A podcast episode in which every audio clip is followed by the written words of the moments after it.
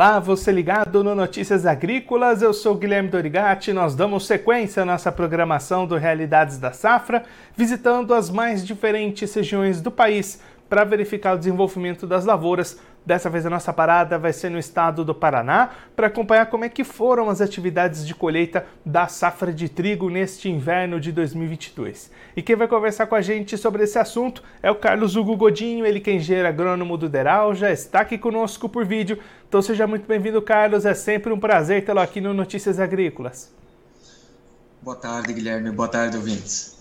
Carlos, os trabalhos de colheita já considerados encerrados aí no Paraná, como é que foram as condições para o produtor paranaense realizar a sua colheita nesse ano?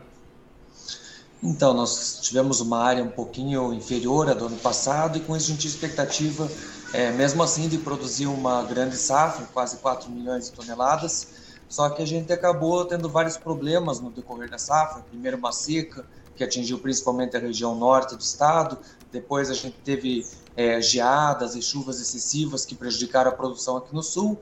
E no balanço final a gente está com uma produção é, bastante menor do que a expectativa, mas ainda assim com uma safra relativamente boa em termos de volume, especialmente. A gente está produzindo 3,5 milhões praticamente de toneladas esse ano. E aí, Carlos, você destacou né, uma safra boa em volume, mas na qualidade a situação foi diferente, né? Exatamente. Tanto as geadas é, na região sudoeste, oeste mais especificamente, é, quanto as chuvas excessivas, pegando praticamente toda a região sul do estado, toda metade, é, a, a, metade colhida mais tardiamente das, das lavouras, foi um momento bastante difícil, porque foram muitas é, chuvas sucessivas e quando foram no momento da colheita foram um pouquinho antes, que também é prejudicial, já que o grão está se formando e está muito suscetível a doenças. É, apesar de ter uma necessidade hídrica, ele acaba tendo problemas de qualidade. E aí, Carlos, agora com as colheitas já encerradas, como é que o produtor paranaense vai encarar o mercado com essa safra e essa qualidade de grãos que foi colhido? Olha, a expectativa é que até porque parte da nossa produção ainda tem boa qualidade, essa parte de boa qualidade flua bem. É, a parte de pior qualidade é, dá para separar em duas metades praticamente aí, alguma coisa que pode ser misturada e aproveitada e outra coisa que outra parte que vai acabar realmente virando ração.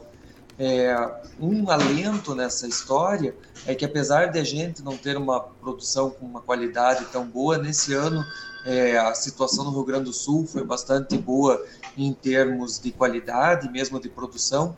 Então, eles podem disponibilizar algum produto de qualidade para gente. E, é, por outro lado, a Argentina tem um volume baixo que ela deve colher, mas que se encaminha até para, de repente, ter uma qualidade boa, como normalmente tem, e com isso o produto de qualidade ter um, um suprimento adequado é, sem muitos é, embaraços aí na, na, comercialização. Com certeza o produtor, é, infelizmente, que colheu o produto de menor qualidade, vai ter uma depreciação no seu preço. Essa é a principal consequência negativa, digamos assim. É, Carlos, você destacou nessa diferença de qualidades. A gente consegue fazer uma mensuração desses 3,5 milhões. Quanto foi de boa qualidade, quanto teve a qualidade comprometida?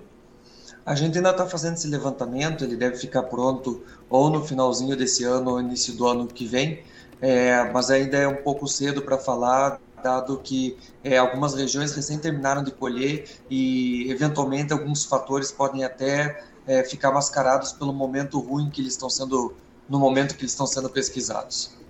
E aí, Carlos, para a gente encerrar, olhando um pouquinho as questões de mercado e de rentabilidade, de maneira geral, pensando em médias de custos e médias de comercialização, deve ainda ser uma safra rentável para o produtor paranaense? Dá para separar em meio a meio. Para o produtor que colheu com uma qualidade ruim, é, em geral, com certeza não. Por outro lado, para o produtor que colheu com uma qualidade boa, é, mesmo que tenha tido algum problema de produtividade, deve ter sido uma safra compensatória, pelo menos empatou os custos. E aí, Carlos, pensando daqui para frente, já projetando alguma coisa para o ano que vem, essa situação dessa safra pode impactar em opções de escolha, essa área continuar reduzindo? Já dá para a gente traçar algum panorama nesse sentido, pensando no ano que vem? ainda é difícil, né? A gente está agora fazendo nesse mês o levantamento da área de produção de milho safrinha, que é um primeiro indicador de como que as áreas vão ser ocupadas. A princípio não tem uma mudança uh, no cenário desenhado nos últimos 10 anos aí pelo menos. É, a cultura mais interessante para ser plantada é o milho, é, de maneira geral nas regiões que têm aptidão para as duas culturas e a área de trigo deve ficar mais restrita ao sul. A boa notícia é que os custos de produção é, tiveram uma diminuição nesse último levantamento que nós fizemos, principalmente no quesito de fertilizantes, também alguma coisinha do óleo diesel, e com isso o produtor é, talvez tenha uma possibilidade de plantar uma área pelo menos equivalente à, do, a desse ano, né, 2022 em 2023.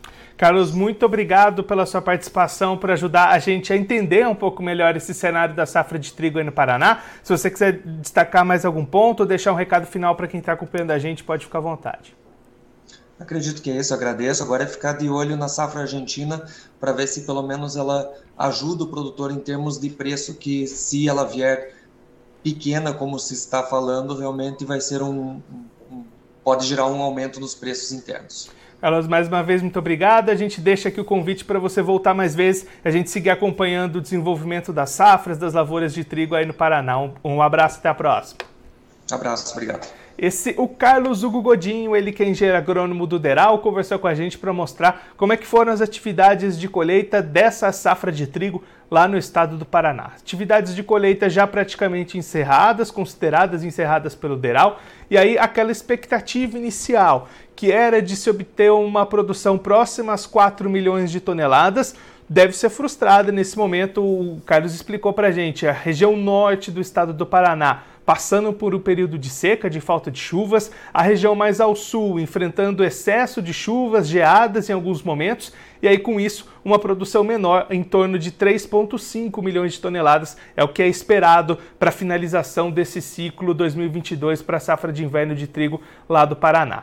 Já olhando para a qualidade, aí a situação é ainda pior, já que essa chuva no momento muito próximo da colheita na região sul prejudicou bastante a qualidade dos grãos colhidos. Carlos destacando que o Deral está nesse momento fazendo seus trabalhos de levantamento para identificar exatamente a quantidade dessa produção que teve boa qualidade e a quantidade que teve qualidades ruins, mas já é sabido que há essas duas realidades e aí isso vai ser determinante para é, garantir ou não a rentabilidade do produtor nesse ciclo. Carlos destacando bastante que aquele produtor que teve boa qualidade nos seus grãos colhidos, mesmo que com algum problema de produtividade, deve fechar a safra com é, margens positivas. Já aquele que teve a qualidade comprometida vai ter que destinar parte dessa produção para ração, para misturas, aí a sua rentabilidade vai ser bastante prejudicada nessa temporada de inverno 2022.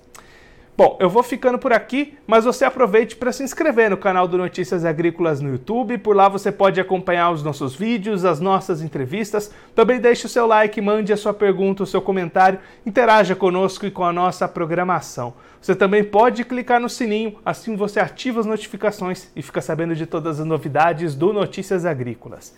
Eu vou ficando por aqui, mas a nossa programação volta daqui a pouquinho, então continue ligado no Notícias Agrícolas.